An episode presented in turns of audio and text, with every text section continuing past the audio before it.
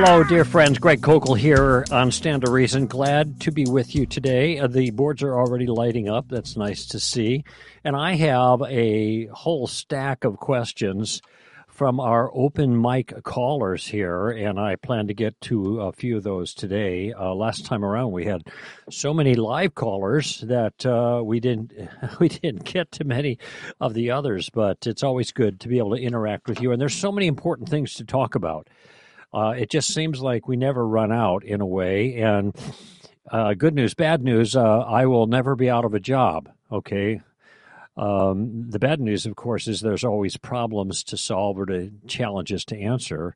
Uh, good news is I'll still be able to serve, but uh, I mean, it's one of those kinds of things, isn't it?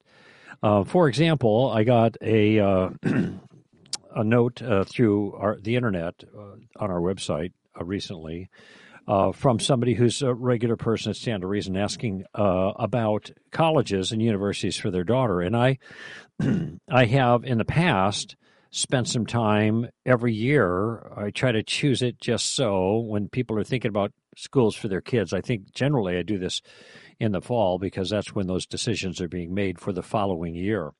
And uh, and I used to give five criteria that um, were important in choosing a Christian school.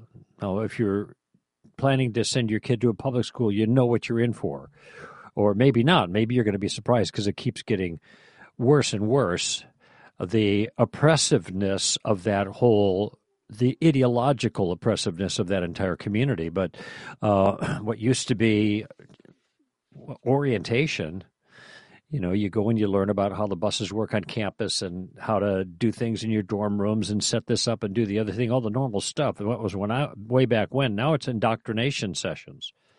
Here's what you can say here's what you can't say here's what you're supposed to believe uh, et cetera et cetera. And here's what's going to happen to you if you say the wrong thing kind of deal. Okay well you know what you're in for there but uh, christian schools if you choose properly using the five criteria that I suggested, and uh, there are five now. There used to be four. Well, then you're probably going to be safe. And I talked about the Bible as the Word of God, the inerrant Word of God, right at the top, and Jesus being the only way, right at the top. That's the first two.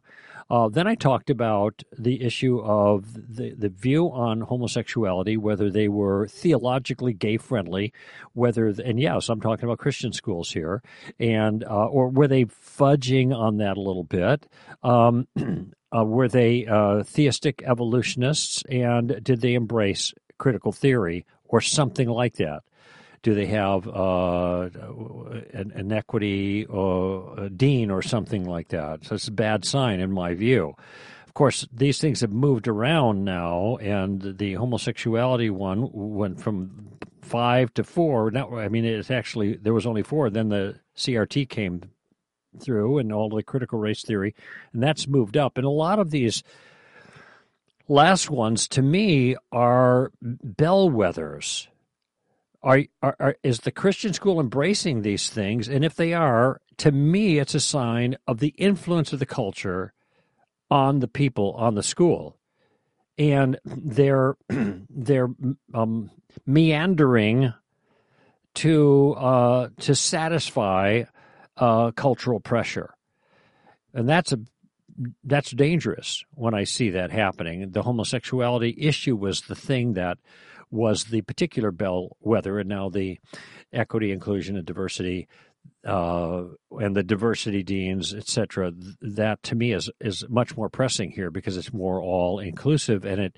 covers more ground. In any event, um, I said if you can find five schools, I'm sorry, if you find a school that satisfies my concerns, passes muster on these five issues, you're probably good to go. I think the last time I did this a little more than a year ago, I told you I wasn't going to do this anymore because the the prospect of finding a school that claims to be Christian and is in some way, I'm not doubting their claim, but who who passes the test, let's put it that way, on each of these concerns that I have, well, the possibility of finding one of those is virtually nil anymore. Virtually nil. And uh, what the counsel I'd given in since then and now is don't look for a school like that. Just look for a school that, if it claims to be Christian, that means that it's a school that eh, counted as largely secular, but a lot of Christians are going to be there, much more so than in a standard secular school. Just because you can't be confident about which way the wind is going to blow theologically and culturally for virtually any Christian institution now. And in fact, there was a question that was sent to me recently that I had talked about what colleges are still safe. And um, you know, I'm I'm not going to give any recommendations anymore, save one. I'll tell you about that in a moment. Save one. And the reason is, as I, as we responded, uh, and I don't send me a bunch of emails because I don't respond to a bunch of emails. This one I, I just sent a quick word because it had something to do with what I wanted to talk about here. And I had Amy said, uh, text him back and say, or email back, that things are in constant flux. That schools that I would have bet on being true blue for a long time are now in question, in my view. And so who knows what's going to happen? I could say something today, and tomorrow that school I just recommended could get a diversity dean, and everything's going to change. So I, I can't do that with one exception. It's a school I want to send my daughter to, and it's close by and it's John MacArthur's Master's College. Now, why why would I suggest that school rather than any other? I'll tell you why. I was at John MacArthur's church on Easter. I followed him since I was a new Christian, almost 50 years. John, Mac- John MacArthur is never going to change. He is never going to compromise. And his school will never change as long as he is alive. And then when he's gone, there are so many of his direct disciples, people who he has mentored and ch- trained, who are in charge of his enterprises that are still going to be around, and they're not going to falter either. But I have uh, no sustained confidence in any other Christian institution. And some of you might say, well, I know this school, that's great. Well, it is great. Oh, look, look, Lee Strobel's over at uh, Colorado Christian. I have no reason at all to distrust anything happening at Colorado Christian. Okay, so maybe I've got two schools, but part of the reason I could say with regards to both of those schools is because I know the people who are at the helm. Either I know personally, like Lee, or I, I know of the character and the commitment and the conviction and the theology of the one who's at the head of Master's College, John MacArthur. So those are two schools that you can count on. Now, if something happens to Lee in the next 10 years or five years, who knows what's going to happen with Colorado Christian? I, I have no reason to question that. What I'm saying is things are in flux.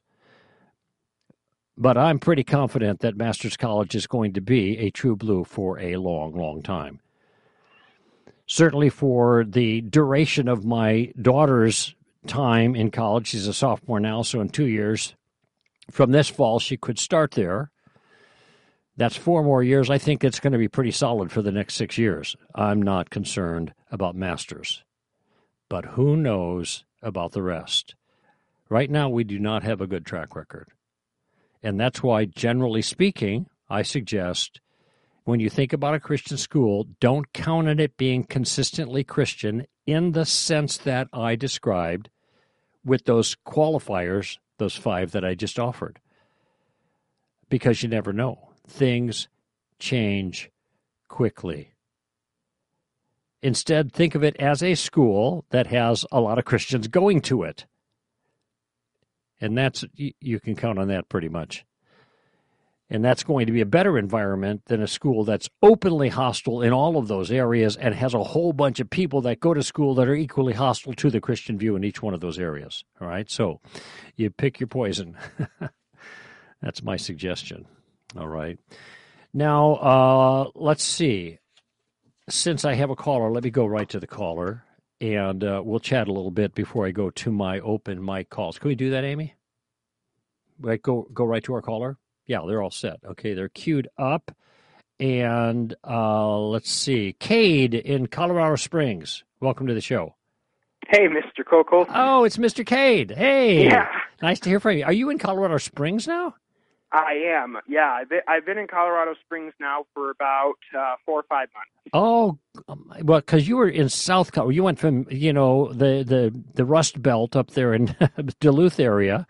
Uh, down to southern Colorado. Now you're in uh, Colorado Springs. So nice to hear from you again, Cade. Yeah, it's great to hear you, Mr. Koukl. Thank you. Thanks, buddy. So what's up? What's on your mind? Well, I guess I'll, I'll give a quick qualifier before I ask my question because it'll probably make more sense then. Um, so recently we moved to Colorado Springs, um, and I've been attending this new church, and so far I've I've really really liked it. Okay. Um, I've gotten involved with like a youth group, and that's been really great. Um, one thing that's really come up for me though is that I think I think you know me well enough to know I'm very intellectual in the way I think, in, Mhm. in the way I think about my faith. And a lot, a lot of these people at my church are more the experiential type. The more like you, you it needs to become heart knowledge kind of thing. I, I don't. Do you know what I'm talking about? Well, I know what you're describing here. I'd I'd make some qualifications maybe in our discussion a little bit about it, but go ahead. Yeah, definitely. But yeah, so my question has to do, Mr. Koukl, with the fact that while we both know how important apologetics and reason is in in found and laying a foundation for our faith, um, a lot of these, a lot of Christians in general nowadays like to talk more about the experience and you know being filled with the Holy Spirit or like having that feeling, and, like, and I don't really even know what that means. Mhm. So my question, my question to you is, what is the dynamic? What is the interaction between apologetics and like an experiential relationship with God? hmm Well, I I saw the question here, and, and I'm thinking about this, and I, I have always been suspicious that this is a kind of a false di- uh, dichotomy. It's like left brain or right brain, okay? Uh, but I'm sympathetic to the concern because there's there are people that are filled with knowledge, but are not. Well, shall we just say at this point, filled with the Spirit? Now, what that phrase means is different depending on who you're talking to. Okay. If you look up the phrase filled with the Spirit, um, it occurs, Paul uses the phrase once in um, Ephesians chapter 5, excuse me. And all of the rest of the uses of the phrase filled with the Spirit are in the book of Acts. Okay. That's Luke's use of the term, and they use them differently in in Luke's use, it's there is always a manifestation of something happening, and they were filled with the Spirit and spoke in tongues. Or Stephen, filled with the Spirit, rose up against his challengers and he spoke boldly, uh, or or something like that. So every time that Luke uses the phrase "filled with the Spirit," there is a manifestation of something powerful that's happening. Okay. when Paul uses it, he says, Do not be drunk with wine, but be filled with the Spirit. Okay, um, and the the the the point there is, if wine you you give yourself over to some substance to be in control of you. Instead, Paul says, let the Spirit do that in your life. So he's using the term in a little bit different way than Luke uses the term, okay? Now, I'm all for spirit filling in both senses, okay? But it seems like in the in the Luke sense, these are things that God's Spirit does as needed. God will act in a powerful way when that power is needed in a circumstance. Okay. By the way, this this kind of stuff happened to Peter, but Peter is a pretty smart guy. He wrote a letter, you know, wrote two of them, First and Second Peter. Right. He was really the substance of the Gospel of Mark, because Mark was his disciple and took his instructions from Peter. So Peter's a pretty bright guy. He's not all right brained, affective, emotional. Uh, he could get emotional, sure, but he had he had this other aspect of of him as well. you and I tend to be left brained type people. I think we're similar in that re- regard, and it's just the way we process information. But that doesn't mean we're bereft of feelings. Like, okay, you can know all this stuff, but where's the heart knowledge? Well, uh, I'm not sure what you mean by heart knowledge when people mm-hmm. raise that issue. I love the Lord. You love the Lord. We experience God in different ways we also are careful about our thinking about God, and we know that whatever emotions that we experience or so called heart level affect, whatever, has to be properly theologically informed. Yeah. And this is why, if people want to dichotomize the two, I'm going to say you better get the head stuff right because the heart stuff can lead you astray. If what we mean by heart in this sense is the modern sense of heart, which is emotions. The biblical mm-hmm. concept of heart is not emotions, it's the whole person. And that's why when the psalmist says, guard your heart, he's saying, guard the whole thing. Your thoughts, your affections, your attention, your whole person should be careful to ascertain the truth properly. This is why I, I don't feel comfortable with the, the dichotomy, so to speak. I don't feel comfortable with making these distinctions. Well, you got the heart knowledge, the head knowledge, but we've got the heart. We've got the filling of the Holy Spirit. Those aren't on two opposite ends of the spectrum. If we are cold hearted, that's a vice. Okay? And we could be theologically um, intense and knowledgeable, or we could be theologically stupid and still be cold hearted. Okay? Yeah.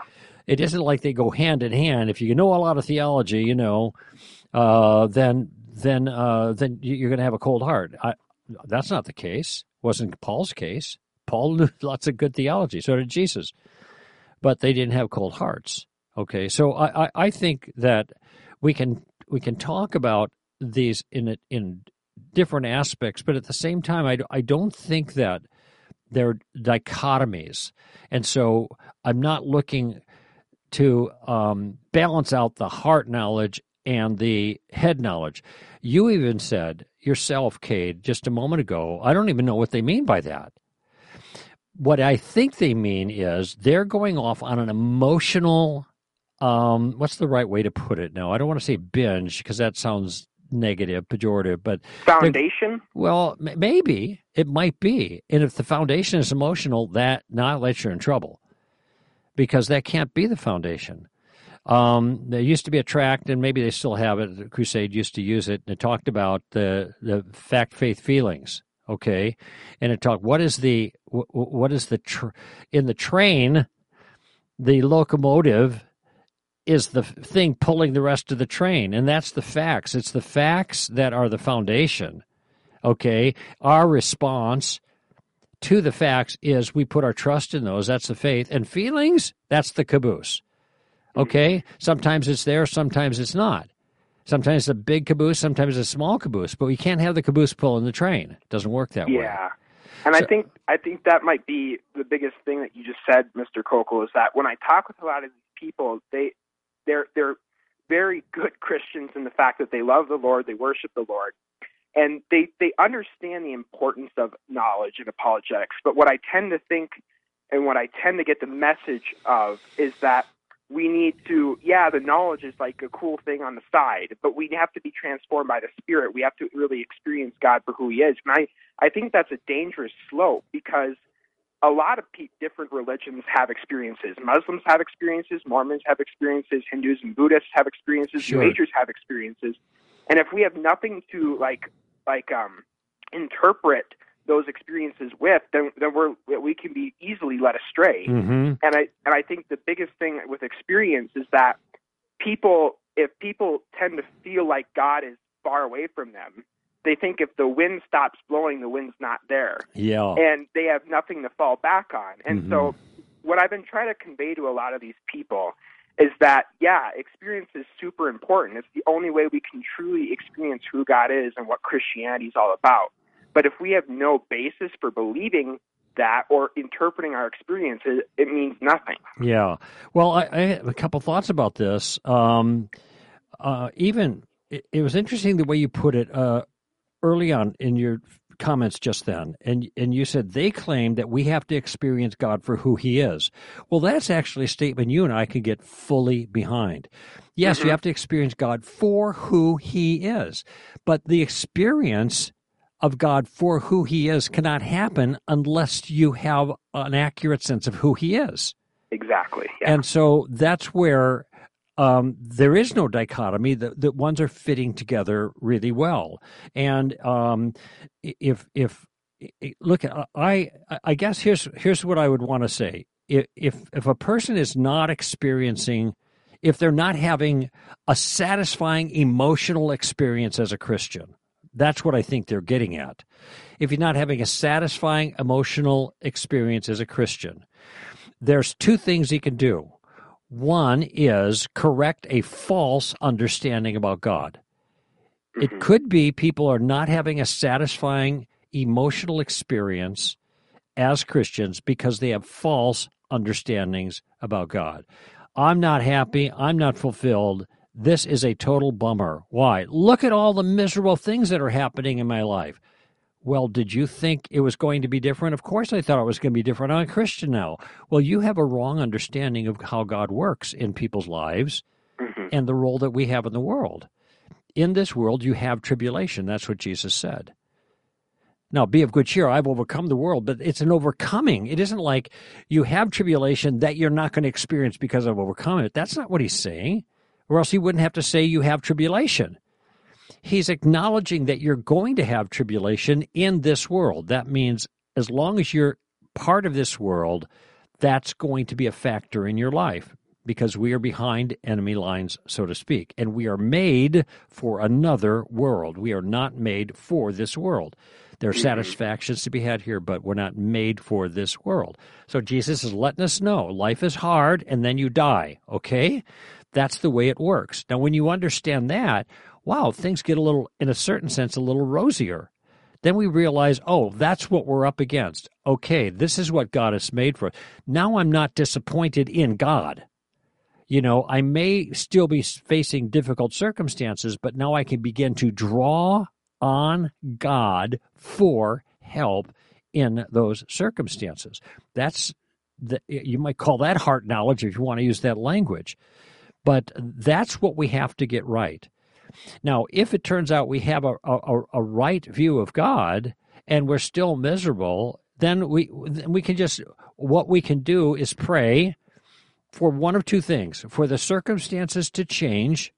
That's okay to pray that, or that God would give us perseverance in the circumstances we don't like and that don't change. Okay. So I'm just going to be mildly or moderately transparent with you and the rest of the audience here. There's been a challenge that I've been facing for over a decade in my private life. I'm not going to get any details on it. I want people to even guess. It doesn't matter. But it's a big challenge. And it's something I have to pray about every single day. And it's really, really hard. Okay. But um, I feel close to the Lord, eh, you know, in my way and probably closer to the Lord because of the hardship. I think my theology is pretty right. And because I know that this is what's expected for me, I can I can soldier on. I can man up. Okay? And uh and then trust God to help me endure every single day. Coram Deo, that's before the Lord. So I'm living my day to day life, Coram Deo. And when I go to bed at night, I take a knee and I say, Thank you, God, for this day. And I review the things that God did for me on this day. And sometimes the day, the entire day was hard. But you know what? There I am at the end of the day. And I'm on my knee thanking God. That means He got me through the day. Okay. All of that is personal stuff people can say, "Oh, well, that okay. Well, that sounds kind of like heart knowledge, I guess." Well, I don't know. I don't. I don't even think in those terms.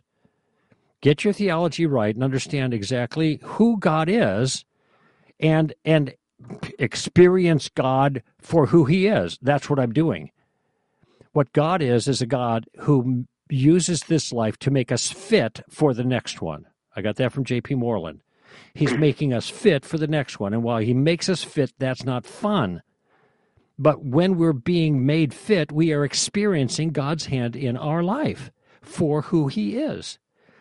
And, and, and some people might think, well, okay, well, that's that's not the kind of experience we had in mind. Well, I don't know what you had in mind, but that's the kind of experience the scripture promises. This is what we have in this world. You have tribulation. And by the way, uh, that's, I'm just a cherry picking a verse or two here. First Peter was written to suffering Christians.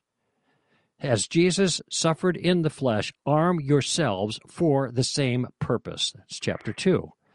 Um, for those who suffer according to the will of God, entrust yourselves to a faithful Creator in doing what is right. That's chapter 4.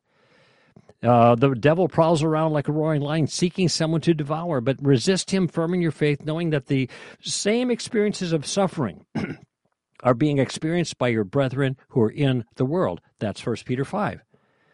And it's not just First Peter. Hebrews was written to suffering Christians. And First Thessalonians was written to suffering Christians. And Second Thessalonians was written to suffering Christians. You know, Philippians was written by Paul when he was in jail. So was Ephesians. Mm-hmm. So was Colossians. So was Second Timothy. Okay, so we, we're beginning to get a picture of what it looks like to experience God's life for us. All right? And Paul says in 2 Corinthians 4 For momentary light affliction is producing for us an eternal weight of glory. Notice the hardship in this life is causing something to be the case in the next life. Okay, that's all good theology, and I could and I could be I can go on and on with verses here. I know these passages. Okay, to me that's all experiencing God. But I think what they have in mind is something different. I think they mean like a, a joyride in, in a different sense than the spiritual gift of joy. It's happy, happy, happy kind of thing. And if you're not happy, happy, happy, then you're too much in your head and you ought to get into your heart more and have a happy, happy, happy. Well, that's not exactly the way it works in my view.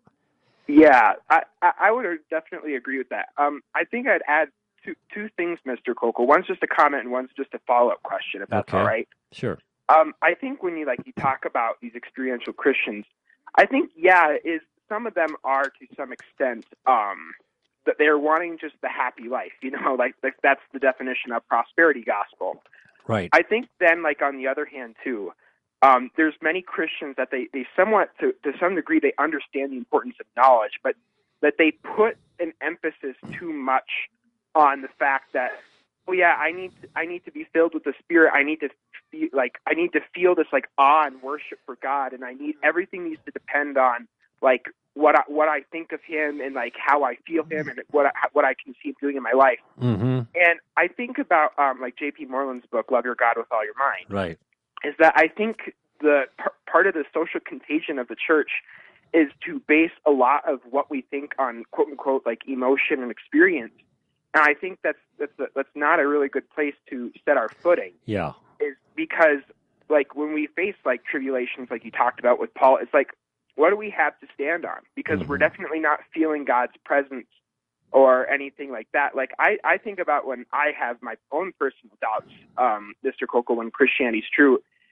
If if all I had was experience, I would have stopped being a Christian a long time mm-hmm. ago. Mm-hmm. Um, and I think I think that's the problem is that many Christians they they have that like experiential like and like I can see that their hearts are really set on God, but they have nothing to to um, put that feeling or experience or that yeah that that emotion they have nothing to ground that in. There's no framework for them to work from to understand it, it, that experience and their role with god right? It, yeah exactly. Yeah. and so i guess my follow-up question then to kind of shift the conversation okay wait hold it. Can you hold the question for a moment? Because i, I want to yeah, hear yeah. it but I, I just wanted to make a comment before we get past this point, and that is about those who want to focus on trying to be filled with the Spirit. I just want to make the observation. Now, this is a biblical observation. So, if we are going to think about filling of the Spirit, we want to think about it in a biblical way.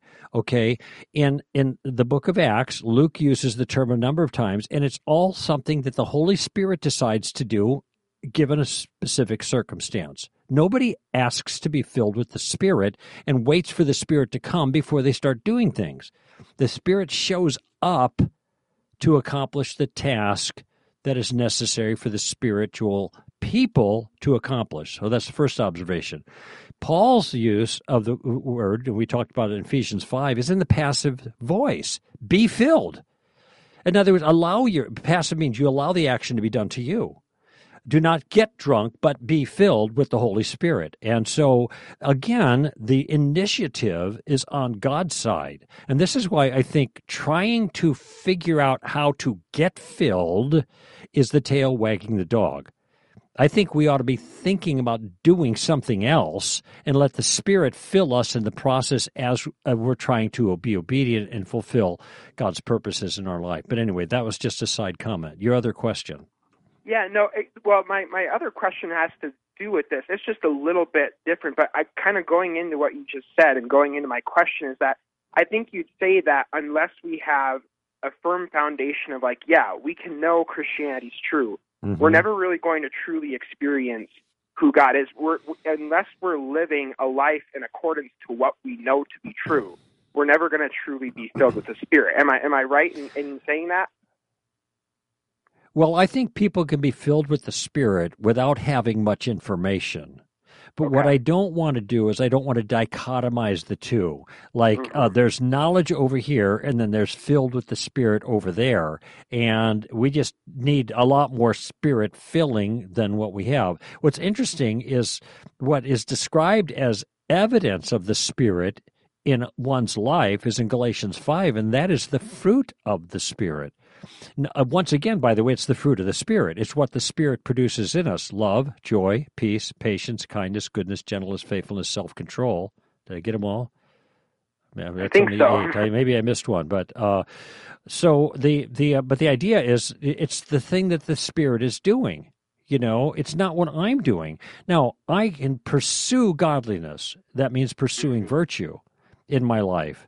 But the ultimate fruit of my pursuit, of my effort, because I think my view of sanctification is we partner with God. In fact, I read a verse almost to that exact sense the other day. I can't remember what it was, but we are partnering with God to accomplish this, trusting in Him to do this in our lives as we make our effort to be holy and, and virtuous.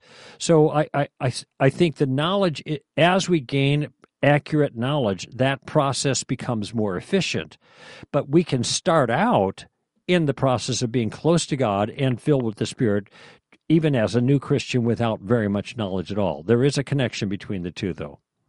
And then, would you say, though, like if somebody is a new Christian and they're filled with the Spirit, uh, per se, would would it be best for that Christian then to seek out a foundation for this filling of the Spirit, this experience that they have. So, yeah, is that what you mean by filled with the spirits? That they're they are feeling something really great? Is that what you mean by filled with the Spirit? I think to some extent, Mr. Koukl. Let me maybe let me maybe refine what I mean. When I'm talking about people who are talking about having experiences with God, again, I'm not super sure what they mean. I'm sure to right. some extent they mean being filled with the Spirit. But I think what they mean is having more of a personal relationship with him and understanding who he is and how they how he relates to their life. Yeah. So I guess to kind of to try and maybe bring my question more clarity is that when we're thinking about apologetics, what role does that play in having a relationship with God and knowing who He is and experiencing Him in our lives and like experiencing the salvation, the sanctification, and the life change that Christ brings to a Christian's life? Okay, uh, that's a great question. And I want you to think just a moment for how Peter ends his sermon in Acts chapter 2. He's given all this evidence he says uh, they, they, you know they are baptized in the spirit. There's this initiation of the new covenant. The spirit falls upon them fills them tongues of fire wind noise. They break out. It's a big commotion. People think they're drunk. We're not drunk. This is the holy spirit. It's a fulfillment of prophecy. It's happening because uh, that's joel. It's happening because jesus was uh, executed. Then he rose from the dead and we are witnesses to this and that's a fulfillment of prophecy. So there's all these evidences that are given even in that sermon on Pentecost Sunday. There's all kinds of apologetics that are built in. Here's how he ends his sermon Let all the house of Israel know for certain that God has made him both Lord and Christ, this Jesus whom you've crucified. Okay? That know for certain is important. He could say know for certain because he's just given all the evidences that point to the certainty of the truth that Jesus is the Lord and he is the Messiah. Now what? And they were cut to the quick and they said, All right, what must we do? Believe and be baptized. You know, and they were filled. They, I, I'm, I don't have the text in front of me, but I think they were they were then filled with the Spirit. Okay, so you you when you have more solid reason uh, regarding the truth of Christianity, um, it is much easier for you emotionally, whatever you want to call it, to do what they did. What must we do? Okay. Um, look, we don't choose our beliefs. All right. This. Uh, that's called doxastic voluntarism. We don't choose our beliefs. I'm not choosing to believe that I'm on the show right now. Uh, everything presents itself to me, and I, I believe it because of all that I'm I'm seeing and, and and experiencing, and that's why I believe that I'm talking to Cade from Colorado Springs. Okay, um, by the same token, if we it's very difficult to generate belief in something, to generate and believe that we have no reason to believe. Now, somebody might have a feeling about something when they become a Christian, especially they get a honeymoon phase and they have a feeling, oh man, I put my trust in Jesus. Now I feel great. Okay, the feeling for them is the verification. Mm-hmm. What happens in a couple of weeks and the feeling goes away? Now yeah. I don't have the verification anymore. Now what? So I became a Christian in September 1973. So my 50th anniversary is coming up as a Christian. And uh, it was during the Jesus movement. And I knew lots and lots of Christians back in the Jesus movement who are not around today. I know a lot who still are but a lot of them are gone. They're just not around anymore. Okay. Back then, there was a lot of emphasis on feeling. You know, you watch that movie. I, I didn't see it, but I saw the previews, the the Jesus Revolution or whatever. You see, there's a lot of joy being spread around, a lot of exuberance. Yeah. Okay. A lot of those people didn't last because when I became a Christian, September 28th, 73. Okay, it's the end of September let's see, October, November, December, January 1st, I started the year 1974 in tears, in anguish in my heart. What had happened? The honeymoon was over. Mm-hmm. God was, I mean, I'm speaking literally now. I remember it well. And, and God was there. Okay, now let's get down. We had a little fun time. Great. Now we're down to real business here. And, um, and then, then it's hard and it was mm-hmm. really hard for me. There was all kinds of stuff I could tell you about, but it was a it was a, it was a growing experience, and that's the truth. I didn't stay on this high this whole time. The honeymoon was over. Now we're getting down to real living. That's the way it works. Not okay. I'm not filled with the Spirit. I got to get filled with the Spirit so I can feel great again. Because once I feel great again, then I believe that's what the Spirit feels like, and then I know there's a Spirit. But if I don't okay. feel that, then I'm not sure about the Holy Spirit, and then who knows what. That's why it's not a good foundation. It's not a foundation at all. It's important, yeah. the affective element, but it, it's not. It's the caboose. It's not the engine. So I think to clarify, Mr. Koukl, and correct me if I'm wrong, you would agree by saying that when we can know for certain that Christianity is true, and again, we use reason, we use logic, we use apologetics for that kind of thing. From that stems the experiential part. If I can know this to be true, then I can experience the God who I know to be true. And so the experiential part, the quote unquote heart knowledge, if you want to put it, the being filled with the Spirit, that is not the root. The yeah. root is no knowing, like Peter said, knowing for certain that this is true, and then from that we are baptized. Yeah, I think Spirit. that's the best way to put it. It's not the root or the root, depending what part of the country you're from. It's not the root. It's the it, it uh, and what I what I think is the knowledge stuff can supplement your sense of confidence that creates a feeling under certain circumstances. Okay, the knowledge is going to help. Um, a lot of those people who started out like I did, wow, this is great being a Christian. Although the very first day that I shared the Lord was less and got tremendous persecution from my friends was less than 24 hours after I received Christ. I became a Christian on a Friday night and it was Saturday afternoon that bang, I get hit really hard. So man, that was that was a challenge, right? But the the I didn't have a lot of foundation. The more foundation I had though, the more confident I got and the more confident I got in Christ, and so the more comfortable I felt that you know he's not going away even if things get really hard. And that's the way i think they supplement each other. One doesn't necessarily lead to another inexorably but they work together. The key thing though is if you're running on on experience you're running on fumes. It's not the fuel. You got to have the fuel. And uh, if you don't have the fuel you're going to run out of fumes. I'm just saying because life is so, hard and then you die. yeah. So, what would you say then, Mr. Koukl, to people who end up converting to Christianity not originally from like the knowledge based reason? You think about maybe the alcoholic or the drug addict or just somebody right. who's like, yeah, Jesus changed my life. I, right. I experience him. Like, there's certainly an aspect to that is real. We believe that yes. as Christians, but and I think it's evidential too. I think it's okay. real and evidential. There's a witness of the Holy Spirit. Paul talks about it in, in uh, Romans chapter 8. Um, that is evidential in my view.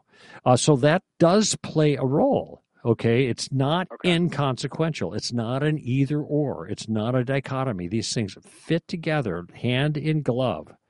And and what sometimes one hand is stronger than the other hand in any given situation, but they are meant to go together and there are different personalities. Um, you know, you and I are, you know, it, mentally left-handed, and others are mentally right-handed, so to speak, right brain, left brain, and so we're going to lead with our strength, but we we need both hands. We need both sides of the brain, so to speak. Yeah. Uh, just to use that language, we need the affective and the and the uh, uh, whatever. What's another word? I'm trying to think of a nice, clever word that sounds like affective, but it means the knowledge part. You know, you, you know, uh, knowledge. There's knowledge. There's there's three types of knowledge. There's know how. That's how you can fix something or make something. You have the know how. There's know that. That's the knowledge, and then there's the uh, knowledge by acquaintance. Yeah. And that's probably what people are referring to by being filled with the Spirit. Um, I think that's that would be it. yeah. Well, knowledge by acquaintance comes. Would they say, you know, I went through so much misery the last three weeks. It's been so hard. That was an example of being filled by the Spirit. I suspect they wouldn't say that. I would suspect they say, and when I was the worshiper, I was so happy, I was jumping up and down, I was so filled with the Spirit. In other words, being filled with the Spirit in their mind is feeling good. When in yeah. fact, the, the, chances are when it was really hard, they were more likely they were filled with the spirit that was helping him get through the hard time. That's knowledge by acquaintance through hardship and difficulty. Yeah, and I think one last thing, Mr. Koukl, to kind of like really emphasize that point that you just made, because I think that's important to me, is first I'll say one of my favorite essays by C.S. Lewis. It's called Meditations in a Tool Shed, huh. and he talks he talks about the importance of looking along and looking at a worldview first we have to like he talks about how he was in his tool shed and he saw this beam of light coming through the crack and he said looking at the light i couldn't see anything at it but i could examine it. I could examine what it was. Mm-hmm. but in order to fully experience what the light was and what it allowed me to see i had to step into the beam of light and so he talks about that with like worldview, the argument for morality and such. But I think as Christians, it's an important concept because I think we need to step aside and look at our worldview critically and say, okay, am I living a lie here? But then we also need to have the part where we step and we look along with it to fully understand it. And in the light of that, Mr. Koukl, is that we, if you and we, we talked about you and I are both very left-handed, and you talked about how we both we need both. And one thing for me that I struggle with as a Christian is that I have all this knowledge and I know Christianity is true, but I struggle in in experiencing who God is and having a relationship mm-hmm, with Him. Mm-hmm. So, what does it truly mean? What does it truly mean, and what does it truly look like to experience who God is and have like a knowledge by acquaintance of who He is? Well, uh, that just there's a very simple answer for that, and it's true with any relationship. It's something that takes time. It just takes time and lots of it. Okay, you're a young man. You got lots of time ahead of you. You're way ahead of the game. What are you? Are you 15 yet? Uh, I'm 15. I'm going to be turning 16 uh, at the end of May. Oh, okay. So moving ahead there. So what we've known each other for three years or so. I'd say when you were 13, I think is when you first started calling the show. Is that right? I think so. I Yeah, think somewhere okay. around that time. But see, you've still got a lot of time. And what's going to happen is God is going to work with you on that. You pursue God that way. You you you pursue the disciplines. You be consistent in your prayer life. You you go to God, opening your heart to Him, and um and God is. I'll just tell you the the the the quickest way to the kind of in- genuine intimacy that you are talking about is hardship and trial, and and I'm just telling you, people who've been around for a long time and have a deep relationship with God, they're going to all give the nod to that. They understand that that's true because that's the momentary light affliction is producing for us an eternal weight of glory. Paul says, physical exercise profits little, but godliness is a means of great gain, for it shows a promise uh, not just for this life, but also for the life to come. So there's this life and the, the already and the not yet. And I just, from my own life, because we're a lot alike, and and this is I've I've bemoaned the fact that I uh, have have not had over the years a deeper or richer affective life with God that has deepened and gotten richer as time has gone on. But a lot of that has been through hardship and difficulty, like I alluded to earlier. So just hang in there. That's what I would say. I, I don't think you can work up a Christian experience in the way that a lot of people talk about it. Okay, too much head. I just got to go somewhere and get filled with the Spirit. That's what they do. They go, then they get on a plane, they fly to someplace else where the Spirit showed up, like Asbury or whatever is happening on the East Coast now. I got to go there because that's where the Holy Spirit is. I'm not Yeah. putting that thing down. I'm just saying I know the way Christians respond. That's where the Holy Spirit is. I'm going there. Okay? No, Mhm. the Holy Spirit is right inside and He's doing what He needs to do to make us more like Christ. Okay? Yeah. That's And Romans think- eight twenty eight stuff. Yeah, and I think that's that's the hard thing for me, Mr. Koukl, is that I see a lot of Christians who who will really experience who God is, and I, I guess I'm using that that sentence kind of redundantly, but they have this extremely close relationship with Him. And I think for me, as a more intellectual person, I struggle with that, and I see other Christians having that, and I want to have that same kind of relationship with my Savior and my Creator as they do. Mhm. And so I think, like you said, it's part of just, and I know a lot of people talking about it's like any other relationship. Are you spending time with him? Are you trying to serve him? Are you obeying what he he wants you to do? Are you trying to learn more about him? Mhm. Um, and so I think, yeah, I think what I wanted, I, but the purpose of the phone call, and I think you really helped me with Mr. Koukl, is that I want to see, I have this knowledge, I have this foundation, but from that, I want to um, extend, I want to have from that, stem from that, a more personal relationship with Right. with God. Well, just keep pursuing it. That's, I mean, the best I could tell you. From from, I became a Christian when I was 23.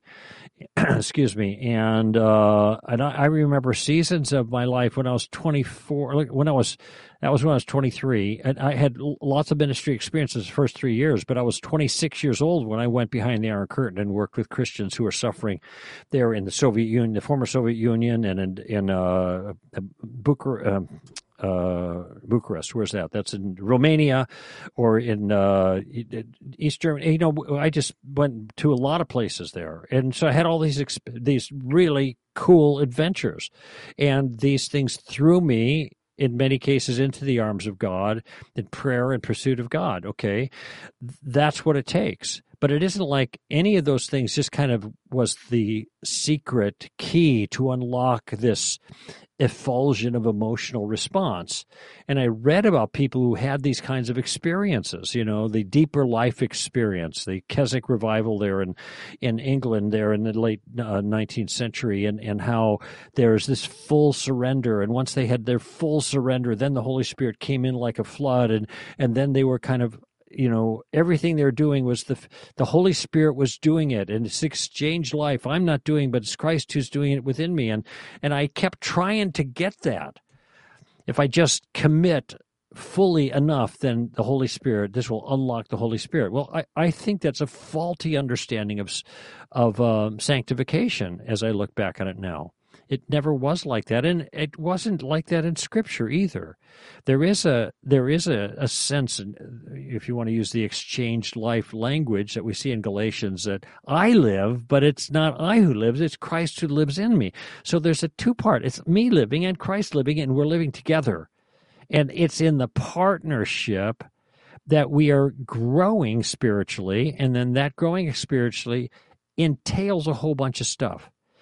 I think to some degree we've been sold a bill of goods by our culture that have to do with emotions and feelings and if if we're not having the emotion in just the right way or the feeling in just the right way, if we're not having the romance with God, and that's the mm-hmm. way some actually put it, with Jesus, the divine romance, if we're not having that, then something is missing in our life. And I guess I don't believe that's true. I think there are some people who do have like a kind of romantic relationship with God or with Jesus. Uh, I don't. I don't. But some people seem to have that. Well, okay, that's an individual thing. But I remember when I was at this Christian community that I moved into right after I became a Christian, four months after I became a Christian. It was called the Jesus Christ Light and Powerhouse. Kind of a crazy name, but it was a fraternity house right on the edge of uh, the UCLA campus there in Westwood Village, and I lived there for two and a half years. That's where I got discipled and a lot of my training, and I worked on a lot of this stuff for myself, trying to figure this stuff out, you know. And uh, I remember I wrote a. um, in front of my desk, I wrote a note and I stuck it up there by my bookshelf so I could see it when I'm studying, right? And the note said, Lord, you're my girl. Yeah, you're laughing appropriately. Lord, you're my girl. I'll tell you something, Cade, it didn't work because yeah, yeah. God wasn't meant to be my girl. In fact, when you think about it, you think of the Garden of Eden, and God created everything, and Adam made this perfect, idyllic place for him. And Adam is an unfallen, unbroken relationship with God. And God says it's not good for man to be alone. And you think, wait a minute, uh, he's not alone. He's got God right there. They're chums, right? Everything's fine. There's no sin. No, God designed us to be in, in communion with others, and particularly man with a woman, and so he made Eve, etc. You know the account. But the point I'm making is I do not think God ever intended to be that in that kind of relationship with us as believers. Some people are a little bit more geared that way, and so they experience that more. Others are not geared that way, and so their their experience with God has a different texture to it.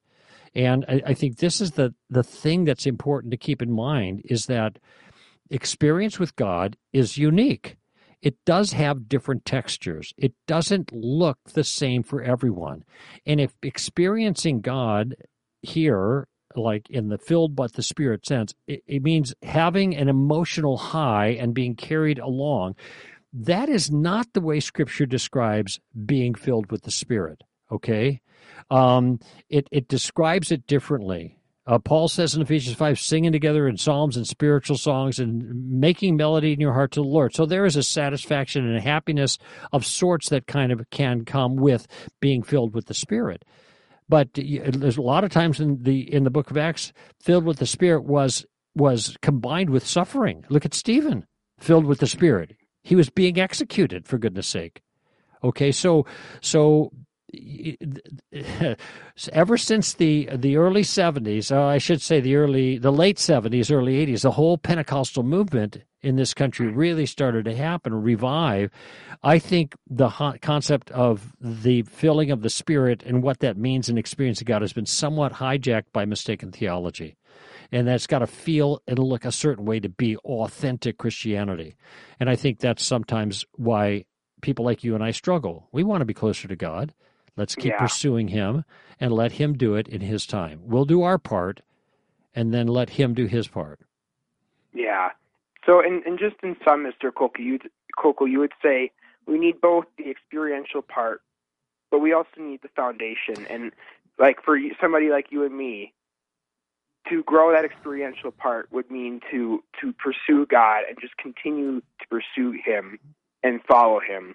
And through that, you will grow a deeper relationship. Yeah, am I? Am I I? agree. Am I? Yes. Okay. And even if your even if your relationship feels a little barren, that's true of all relationships. Ask your parents. True. You know, yeah, yeah. you know, you, you, you're you're that that whole love relationship in marriage just goes up and down. It just you have a honeymoon, and all that's great, and then okay, now we're down to living, and now we got to solve some problems and deal with kids and all that other stuff. And I know you got you, and then you got your your your brother, and he's a fireball just like you are, your younger brother, and uh, there's more of you, and so I mean that just means real living, and that's kind of what you have to deal with. And the same thing is true with Christianity. It's just real living. And so even when you said, you know, you lay this foundation, but then you seek the experience, I even I don't even like the dichotomy. I don't even like talking in those terms because it, it continues to encourage or yeah, kind of encourage the sense that they're these two different things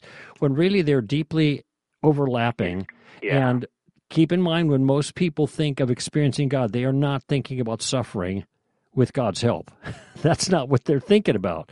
But a huge part of living with God in a friendship or relationship involves the hardship and difficulty that He helps us through. I have overcome the world. The world you have to live in, the world I have to live in, that is filled with difficulty and sin and strife, you know, tribulation. That is the world that I have overcome for you to live through and s- finish well.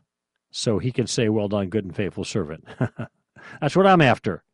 And I don't think well done has anything to do with how much feelings I'm having at any given point. I honestly don't. yeah. All right, buddy?